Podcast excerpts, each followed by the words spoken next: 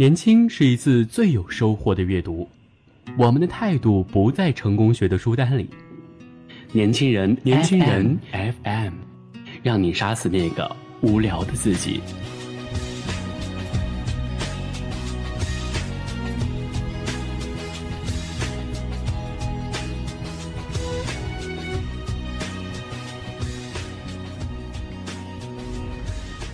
你好，欢迎收听《年轻人杂志》夜读节目，我是杜丽。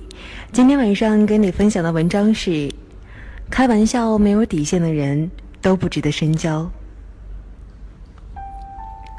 早前，郭德纲在某盛典现场，当着沙溢、胡可夫妻的面，自称是安吉的爸爸，引来众人的批判。当时，郭德纲连说了五次安吉是他和胡可的儿子，沙溢忍不住回应说。太不像话了吧，郭老师，不能这样。人都说我那个老二小鱼儿长得像岳云鹏呢，你再说老大像你的，我就没法活了。但郭德纲却接着说：“没事儿，那说明你们家人好客。”虽然现场气氛很和谐，但事后许多网友觉得郭德纲玩笑开得过分了，但郭德纲却连发两条微博拒绝道歉。他表示自己跟沙溢、胡可很熟悉，玩笑开挂了。而网友则觉得郭德纲作为大师开这种内涵玩笑有失身份。后来，胡可、沙溢夫妇在受访时也首度回应了这件事情。胡可说：“大人们互相开开玩笑可以，但是在小孩子面前讲，他就可能认为你讲的是真的。”成年人之间开玩笑互损互黑，那都是因为彼此知道是玩笑话。但是小孩子世界很简单，一个玩笑开得不恰当，很可能给孩子留下阴影，甚至影响孩子的成长。有素养的成年人宁愿闭嘴不说话，也不开没有尺度的玩笑。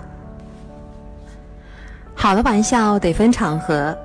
第四十六届金马奖，黄渤和张家辉得了影帝。黄渤一上台就调节气氛，自嘲说：“记得刚考上北京电影学院的时候，有的同学就说黄渤也考上电影学院了，现在招生标准也太松了吧。”话音刚落，全场哄笑。在某届金曲奖上，小 S 作为颁奖嘉宾，不断的喊台湾著名乐队苏打绿的主唱吴青峰为“峰姐”。清风黑脸离席，这种玩笑如果放在小 S 自己的节目《康熙来了》上没问题，但在金曲奖这种圈里人集中的地方，如此玩笑无异于打了人的脸。大场合人多，一切把话头对准他人的玩笑都得慎之又慎。虽然小 S 情商很高，但仍有考虑不周全的时候。蔡康永事后的话算是一针见血。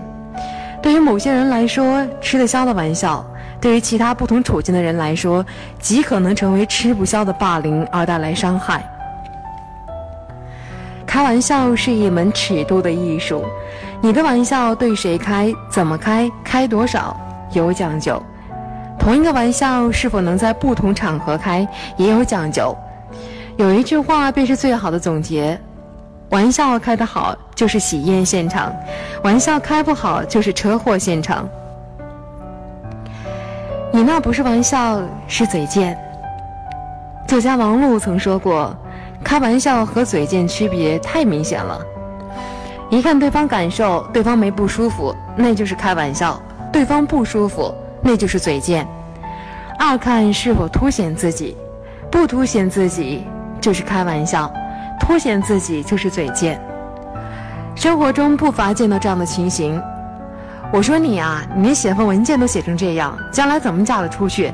生的孩子也是笨的吧？大家看看，那谁谁怎么打扮的这么漂亮啊？是不是要去约会啊？哦，有新欢了。亲爱的，你整容效果真好，跟真的似的。咦？你来自这里啊？这里很穷哎，穷山恶水出刁民。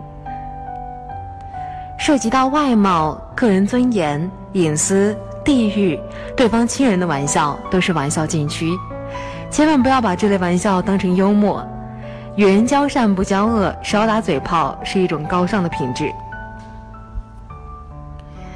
幽默见修养，玩笑见情商。有一对长辈夫妇，以前在乡下养鹌鹑。有次过年走亲戚，那位长辈女士烫了一个奇怪的发型。席间大家都吃鹌鹑蛋，有位老人家烟花耳聋，说话崩溃了那种，就说。你看看你怎么烫个鸡窝头？大家当时都有些尴尬，不知道怎么接。那位长辈女士的先生便站起来说：“今天他去挑鹌鹑蛋，鹌鹑不肯给，这头发就是被鹌鹑啄出来的。”大家笑过就算了，别人说了很难圆的话，那就索性往夸大荒谬了说。借着当下的情境，一个笑话就过去了。夸张的越是荒诞乖妙，先前的尴尬就越容易消解。如此下来，谁也不得罪。别看不少人想圆个场，不尴尬接得住话，不冷场的技巧都信手拈来。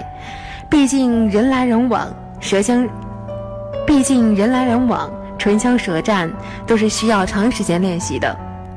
不要为了图些痛快嘴瘾，漏嘴伤人。这怎么看来都不显犯。若无十分把握，闭嘴其实是最好的手段和教养。